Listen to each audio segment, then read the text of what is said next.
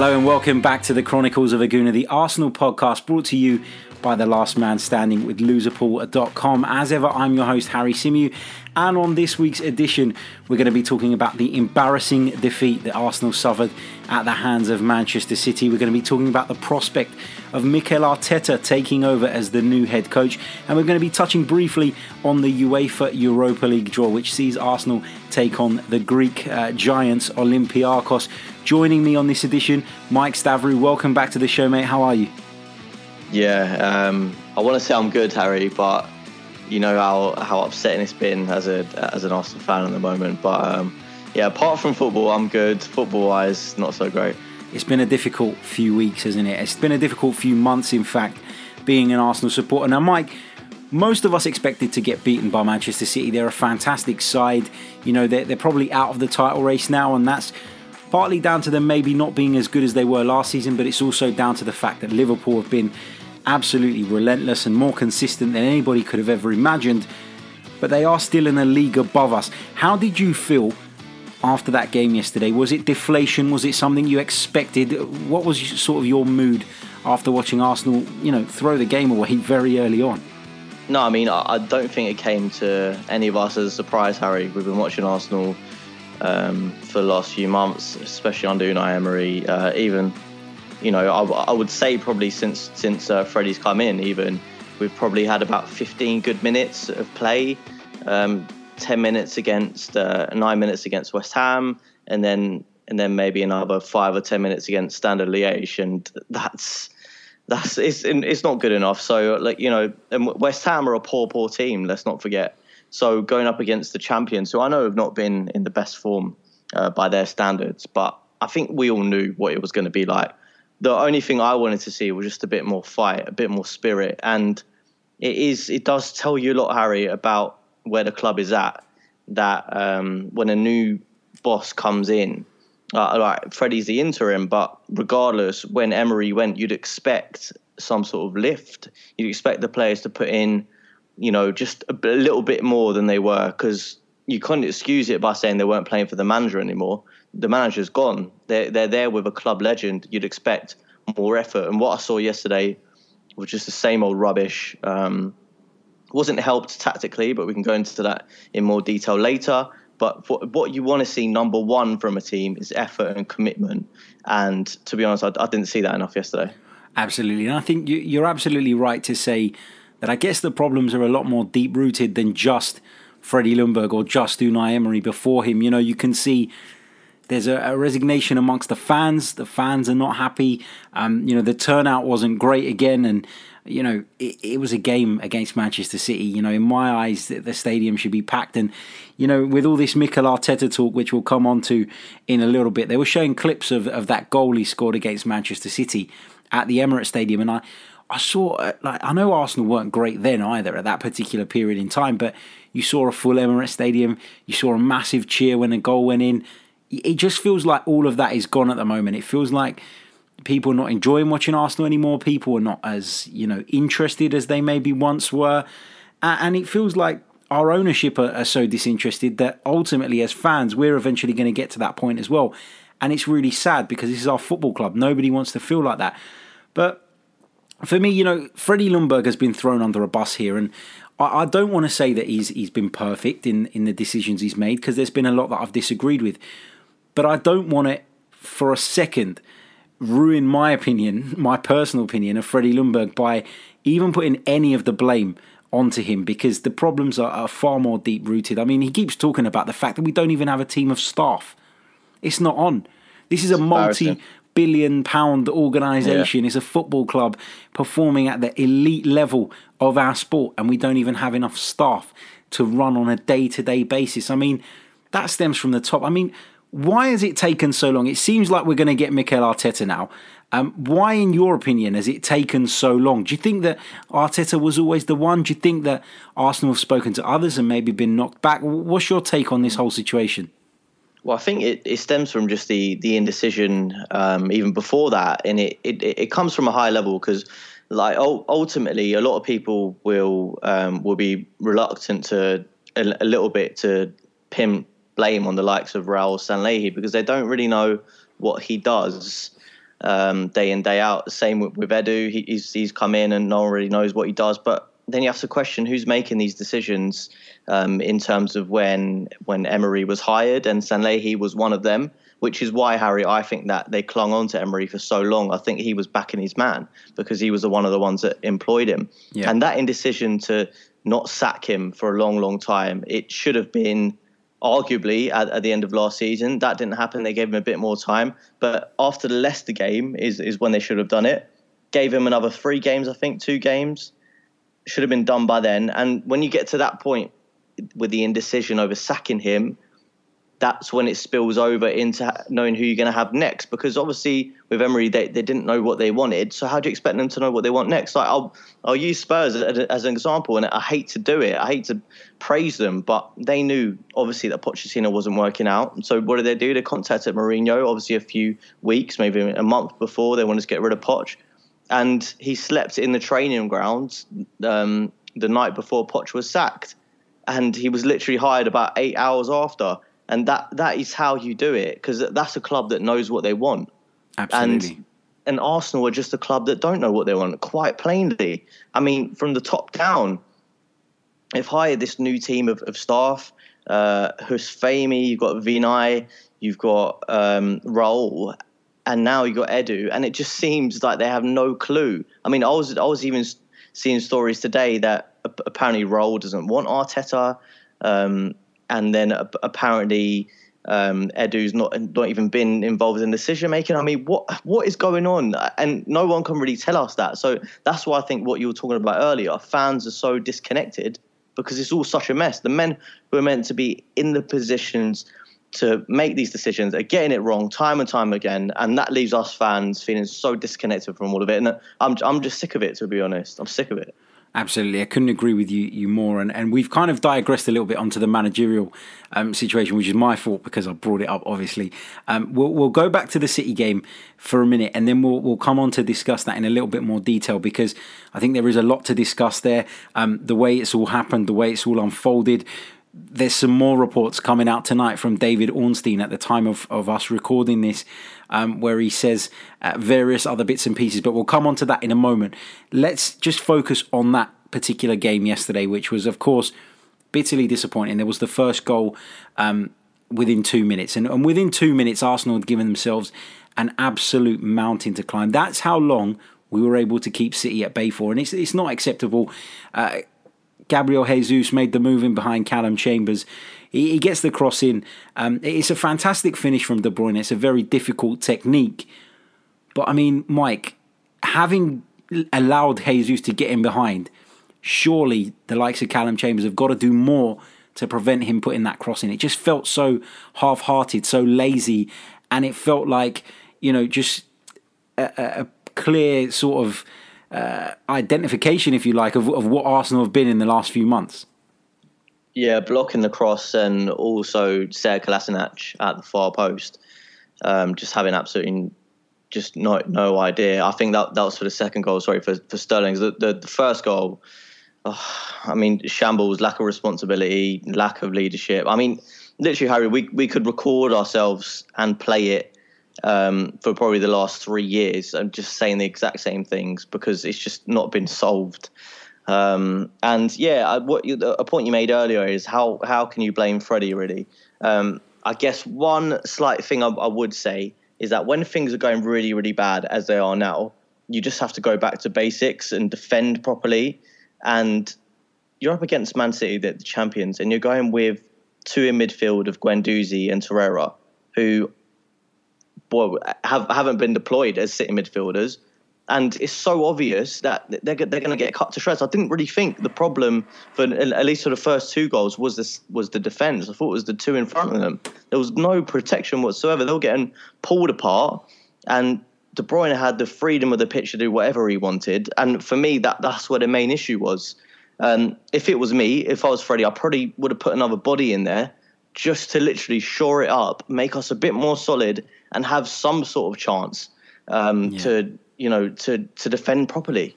Yeah, I mean, I don't disagree with that. I think you know you, you, probably would have been better served. I mean, I know he wanted to get Özil in the team. He wanted Pepe and Martinelli on the flanks, and I guess Freddie's thinking was probably, you know, it doesn't really matter who I select. We can't defend to a high enough standard to contain Manchester City, so we might as well go out there and try and attack them. But that's not what happened because ultimately the game was over after two minutes. And then, of course, you had the second goal. Um, you know, same again, only this time it was Kevin De Bruyne given all the space in a wide area.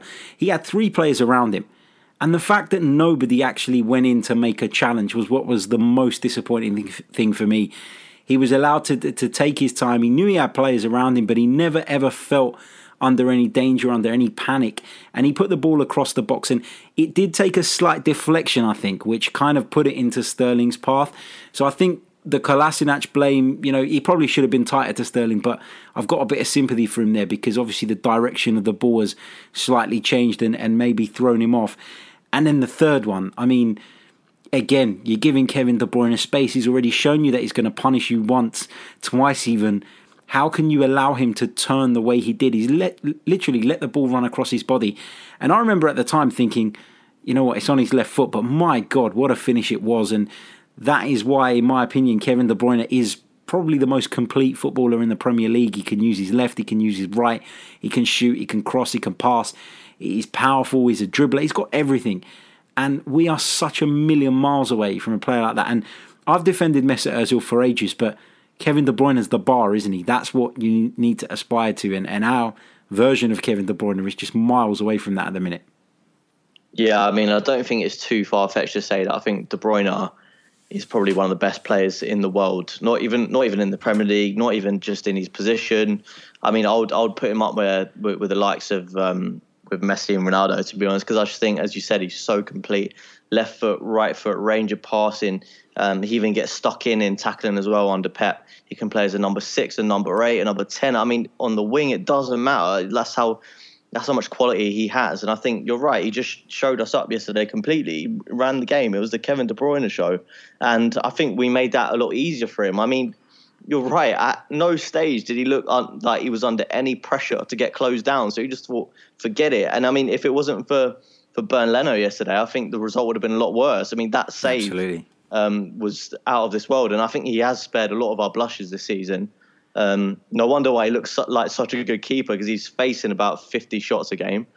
Um, but yeah, Harry, uh, to be honest, I'm I'm, I'm lost for words.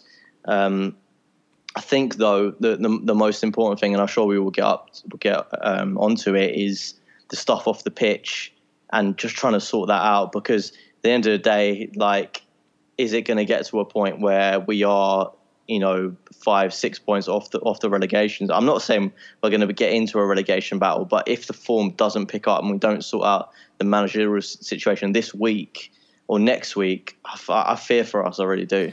I mean, I know that's the problem. You you couldn't really see where a win was going to come from prior to that West Ham game. We managed to to get a win uh, after a great nine minutes, and West Ham have problems of their own.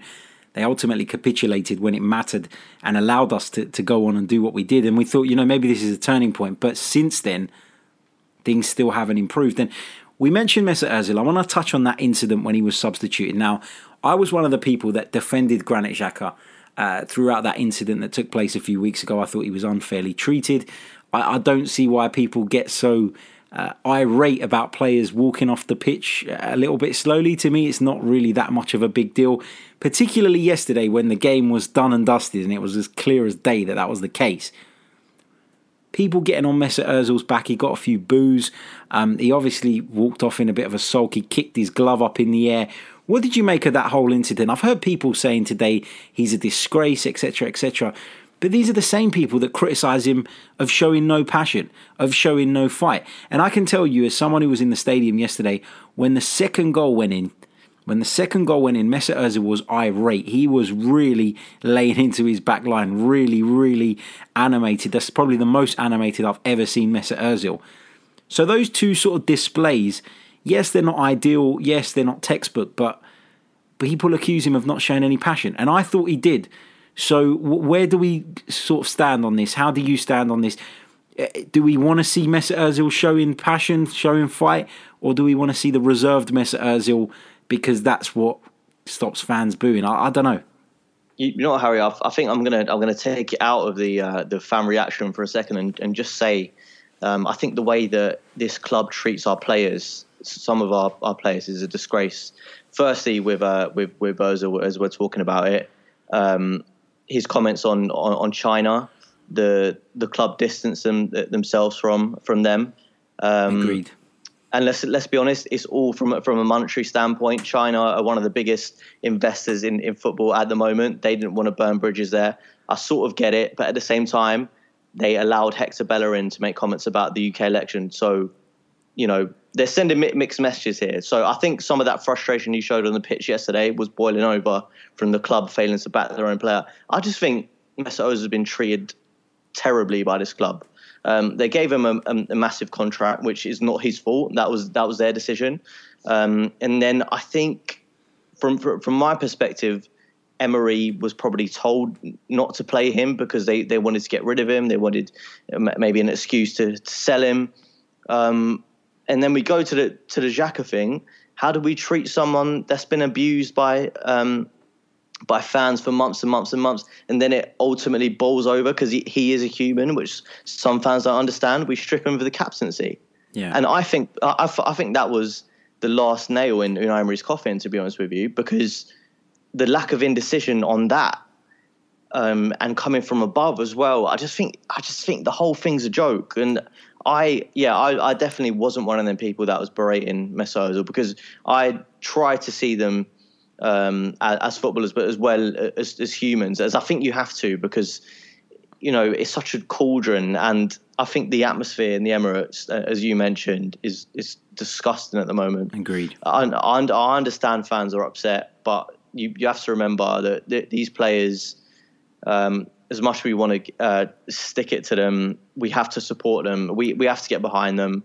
Um, no matter what happens, that is literally our job. We're, we're there to support. And I'm, I know it's frustrating. I know it's it's not a very nice time for Arsenal fans, but the number one job, just get behind the team. And I, I don't feel like fans are doing that at all. Agreed. It's almost as though we're kicking them while they're down, which you know, and you're you're absolutely right to, to bring up the, the whole incident that happened in the week. Mesut Ozil, of course, making some political comments, and you know, he spoke out about the treatment of, of some Muslim people in in China, and he's absolutely entitled to do that. He is a Muslim, Mesut Ozil. He's a devout Muslim, and anyone is entitled to their opinion on anything. So, you know, there's no reason why Mesut Ozil can't have his say. For me, Mesut Ozil never brought the club into the debate, though. He never brought them into the conversation. He spoke out. Mesut Ozil's got a huge social media following. It's even bigger than Arsenal Football Club's following. So Mesut Ozil's gone out there. He said what he said. From my perspective, if I'm the club, maybe I don't really agree with him making a political statement. That's fine. That's one thing you pull him to the side and you have a word about it. But to come out and clearly sort of distance themselves for it, it was like you said, it was purely a business decision. And he probably feels a little bit let down by that. Um, like Granit Xhaka felt down previous, uh, let down, sorry, previously by the club. It seems like the players have almost had enough because they've had enough of some elements of the club as well and how the club is being run. And for me, you know, I just think like it's very easy as fans to be angry during a game and throw abuse at someone. But you've actually got to take a step back, and, and people have been talking in the aftermath of this game about Arsenal players downing tools, not wanting to play for this club. The question you've got to ask yourself is why don't they want to play for this club? This is a huge, historic, fantastic football club that lots of kids growing up would die to play for but all of a sudden there's people in that position who don't necessarily want to be there. So you've got to ask yourself those questions as well. Coming back onto the manager talk now, there's been a report this evening uh, coming out of the Athletic where it, it, describes the fact that Arsenal have had two meetings with Mikel Arteta. We heard earlier in the day um, that he was the front runner. Then we heard that talks had opened with Manchester City. But it's now emerging that the Gunners have held two meetings with Arteta. Um, the club didn't inform Manchester City of these meetings. Mikel Arteta went and done it. And now Manchester City are annoyed with Arsenal for not doing so and are demanding a seven figure compensation fee for Arteta to be released. Now, that is a report that's emerged literally five minutes before we've gone on to record, so I haven't looked at it in detail, but it feels like there could be a potential bump in the road here, Mike. I mean, it might not be as straightforward as appointment as maybe we'd have hoped. Yeah, I mean that that is a bit bizarre to be honest. You'd think he would um, he would make contact. I think the whole thing is it is a little bit weird because those pictures uh, came out, didn't they, in in the sun of um, uh, apparently Vinai and uh, and Huss leaving his house uh, late last night. But then, how did they get how did they get to Manchester that quickly after playing just yesterday? I don't know. So maybe maybe they're from last week or or something. But um, on the compensation thing, yeah, I think it's a bit bizarre that Arteta's not not let them know. I think to be honest, it, no. Apparently, bit, Arteta has let them know, but oh, oh Arsenal oh, haven't Sorry. contacted Manchester City right. to okay. say we are going to start talking with Arteta. Are you okay with that? I think that's where okay. City have got to be in their bonnet. Oh, okay, fair enough. Well, I just think if if if that's transpired, I mean, how many opportunities is Arteta going to get? Because he was he was very close to the job last time when Emery got it, wasn't he? And then it didn't quite go his way. If it doesn't go his way again, um, then then what's going to happen? I, I, think in that same report, uh, Ornstein said they've spoken they spoke to Arteta and Vieira last week. Yeah. So I think those two are probably the the front runners. But um, I just want to say quickly before we get into the whole Arteta thing and if he is the next manager, what, what he'll be like. I mean, some fans, Harry, and I'm not going to name names, but there's a certain channel um, that's that's got a lot of stick recently, and some of it understandable, some not so much. But um, one of the contributors has has already come out and started blasting Mikel Arteta, saying that he hasn't got the experience, um, and essentially it's going to be a failure. The man has not even been appointed yet. We don't even know if he has been offered the job like, can you just give it a break for once? I mean, we're talking about bad atmosphere around the Emirates that is what it's about. That's that's not supporting a team. That's that's prejudging the situation yeah. on an emotional basis. No one knows what he's like as a manager because he's not been a manager. Like this this stuff just gets to me so much. I, I, I think, just want to get out of there. I think there's a way of of voicing your opinion. There's a way of you know I've said in the past that I wanted to go down the more experienced route. That I'd have liked to have seen Carlo Ancelotti come in, and we've heard this evening that he's agreed a deal in principle to take over at Everton, and that frustrates me. It made me almost want to bang my head against the desk that desk out of frustration because it feels like we're missing the boat. We're allowing a top top manager to go to a club who I believe that if we went up against, he would choose us in that battle. So that makes it really really frustrating. But I think there's ways of voicing those opinions, ways of you know suggesting that maybe something isn't the right decision without it becoming toxic, without giving people uh, and you know there are idiots out there that latch on to some, certain people's every word, and there is a way of making your point without doing it in such an aggressive way and such a divisive way. And I, I guess that's your point, and that's what you know needs to stop. But yeah. we're at this point now where that type of thing has almost been uh, attached to our football club now. It's almost the identity of our fans, and that's what's really frustrating because certain influencers, is that's what they call them nowadays, have ultimately painted this club in a, in a bad light, and it's really really frustrating. And I don't know how we get away from that now. I mean, I, I really don't see how we divert off that. And when you do start to get it out to sort of non-Arsenal fans that actually we're not all like that, then they see our captain get booed off the pitch, and then they see Mesut Ozil get booed off the pitch, and it's kind of just fueling that narrative over and over again, and it's getting worse and worse. Yeah, it is. It is. Um, and look, I don't. I don't agree. Um, Simon Jordan, uh, I think we're we're alluding to, uh, had had a conversation with with Robbie from AFTV, not Arsenal Fan TV, um, to say that he thinks the fan channel should get shut down. And we can't say that because ultimately what we're doing now is a fan channel. But I would like to think that we're doing it in a way that is a bit more civilized and a bit more you know calm. We've we've collected our thoughts. It's it's not straight after a game. We're not emotional about it. We're trying as hard as we can to be objective, and I think that's the way that that you have to do it if you want to have a reasonable debate. And what I think they put they put across is not a reasonable debate, um, and it I think it does. It, it genuinely does give our fan base a bad name, and it probably does contribute to the toxicity in the stadium because it's a lot of anger and a lot of frustration. And, and that, that's not to say that I don't feel that too, but I try not to put that across in, in, in yeah. how, how I talk and how I analyze things because then things get muddled and things get hateful and that's not helpful to anything. So I don't understand why you'd be like that. Um, but on the on the Ancelotti thing, I've got to say I disagree with you. I don't quite think he's the way to go. Um, on, on, what basis are you are you going down the route of are you one of these fans that wants to see a young progressive coach because I get that and I'm okay with that theory, but in my opinion, that's not what Arsenal are doing. That's the cover Arsenal are using for the fact that they won't bring someone in who's going to challenge the status quo, that they won't bring someone in who's going to demand uh, significant transfer funds, and that they won't bring in someone who is ultimately going to go in and give everybody a kick up the arse. That's what it feels like to me. If you genuinely feel like we need a young progressive coach, a, a Nagelsmann, someone in that mold, a Ten Hag, whatever, then I, I'm okay with that. I accept that point of view. But all I would say is don't be fooled by Arsenal Football Club. Don't be led into believing that they don't, you know, that they believe that's the way to go for footballing reasons. They think that's the way to go because financially it makes more sense and because it doesn't put anyone's yeah. nose out of joint. That's what I think. No, I, understand what, what you're saying. And my, my thing is, Harry, that you've either got to go two routes. You've got to go with an elite manager, of which I don't think there's many available. I, ju- I just don't. I think at this stage in the season, um, there's no elite manager that you're going to attract. Um, the only one I possibly would put in that ca- in that category, and some people would definitely disagree with me, uh, is Mauricio Pochettino. I think he's up there with with one of the best coaches we could possibly get, and he would be my number one choice. But then if if you're not going to get someone like that, you have to go for the young progressive because those in the middle, like the the, the Max Allegri's, the Carlo Ancelotti's, I think they have a ceiling.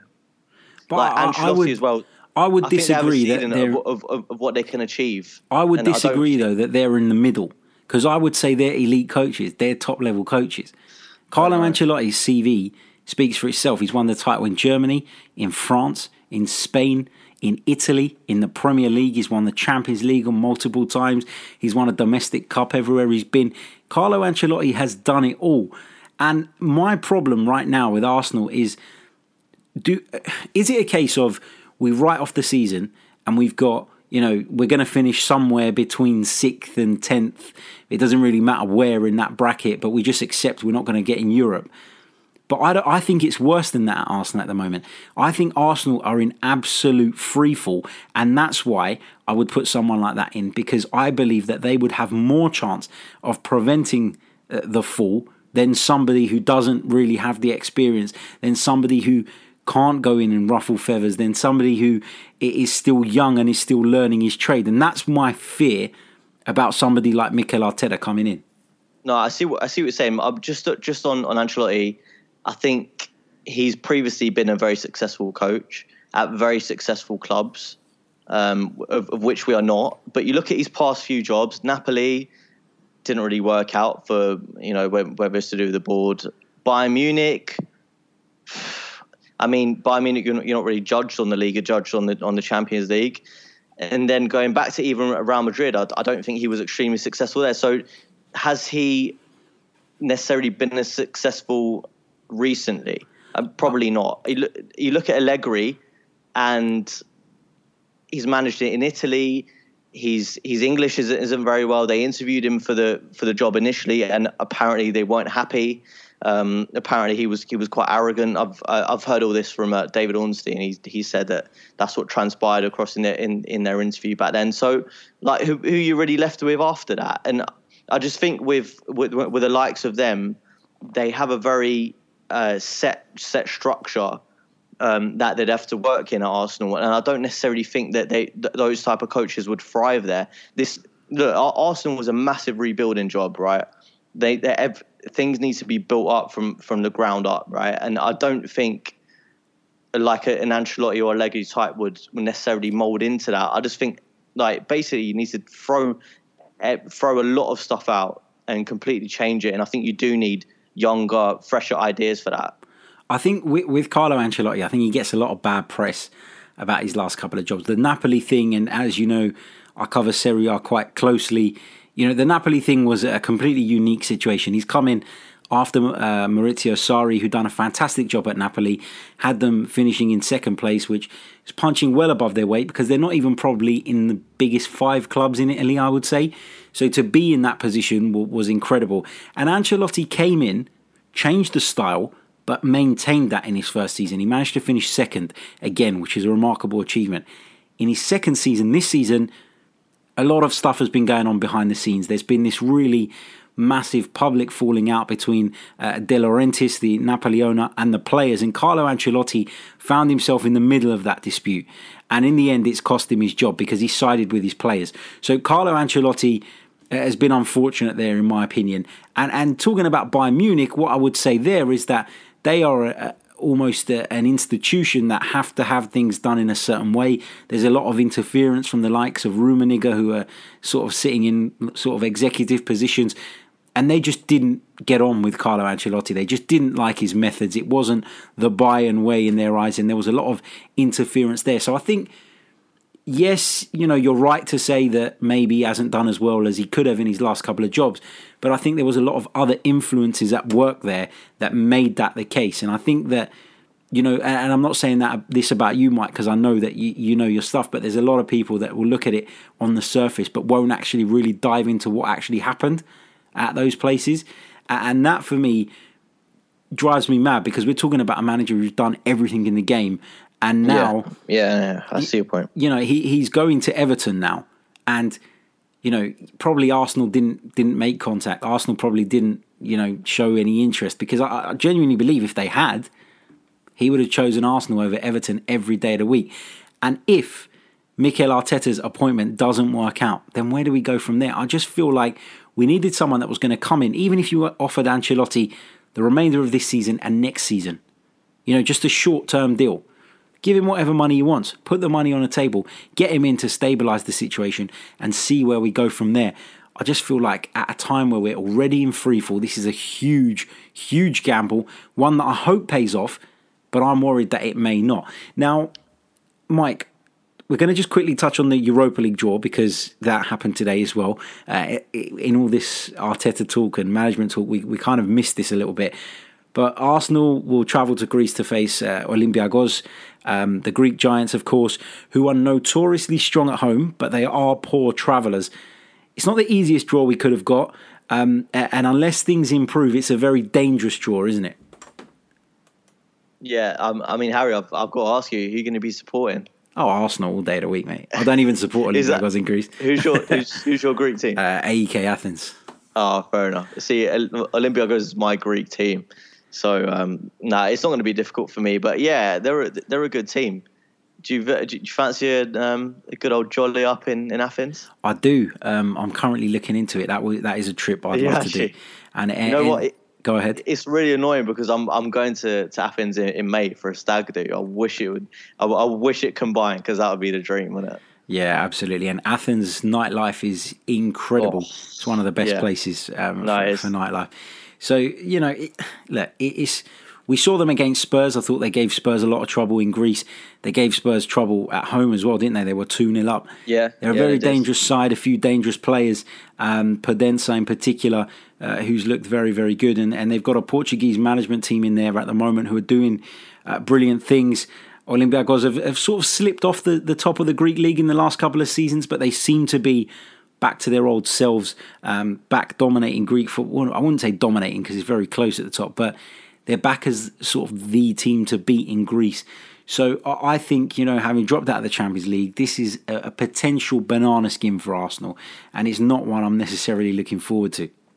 Yeah, I, would agree. And I just had actually quickly before we came on, I had a look at the Greek league, and uh, Olympiacos are top of the league, unbeaten, conceded five goals in 14 games.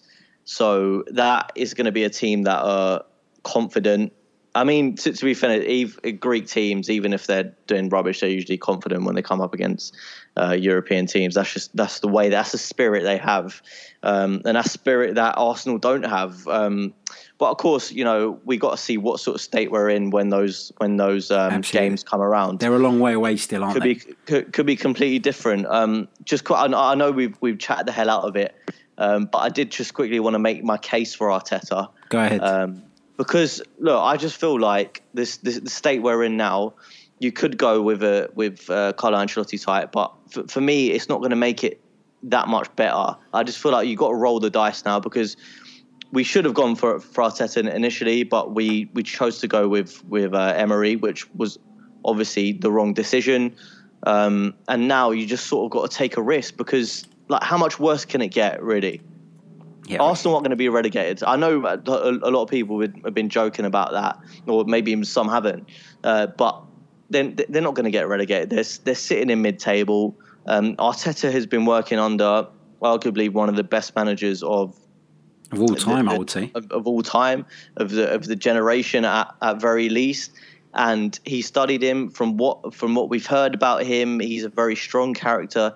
He knows exactly how he wants to play. Came through at um, at, at La Masia as well, so he'll play a 4-3-3, attacking brand of football. For me, he ticks a lot of boxes. Obviously, the big question mark. He's he, he's never managed. He, he's he's never had to do the um, the he, he's never had to make the big decisions.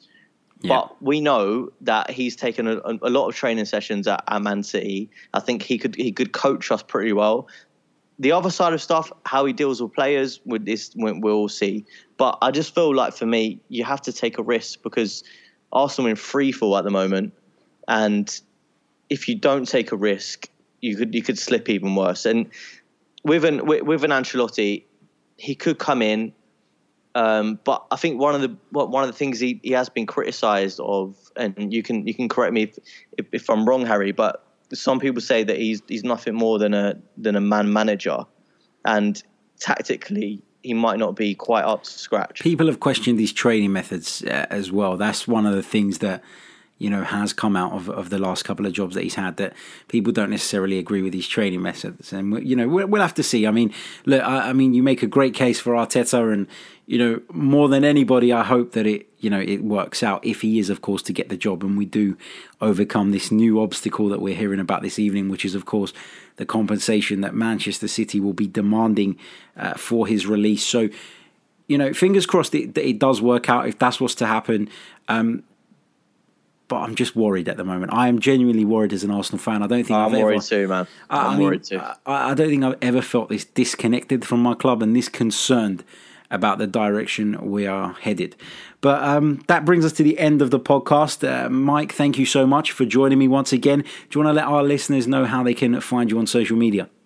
Yeah, so on uh, Twitter, I'm at Mike underscore Stavrou, S T A V R O U. Brilliant stuff. My thanks to every single one of you for tuning in. If you're watching us on YouTube, hit the like and subscribe buttons. Um, that really, really helps. And we're closing in on 4,000 subscribers, so please do give us a hand there. If you're listening via the audio, don't forget to leave us a review on whatever platform it is that you're tuning in from. And we'll be back very, very soon with some more Arsenal talk uh, coming a little bit later on in the week. Until then, take care.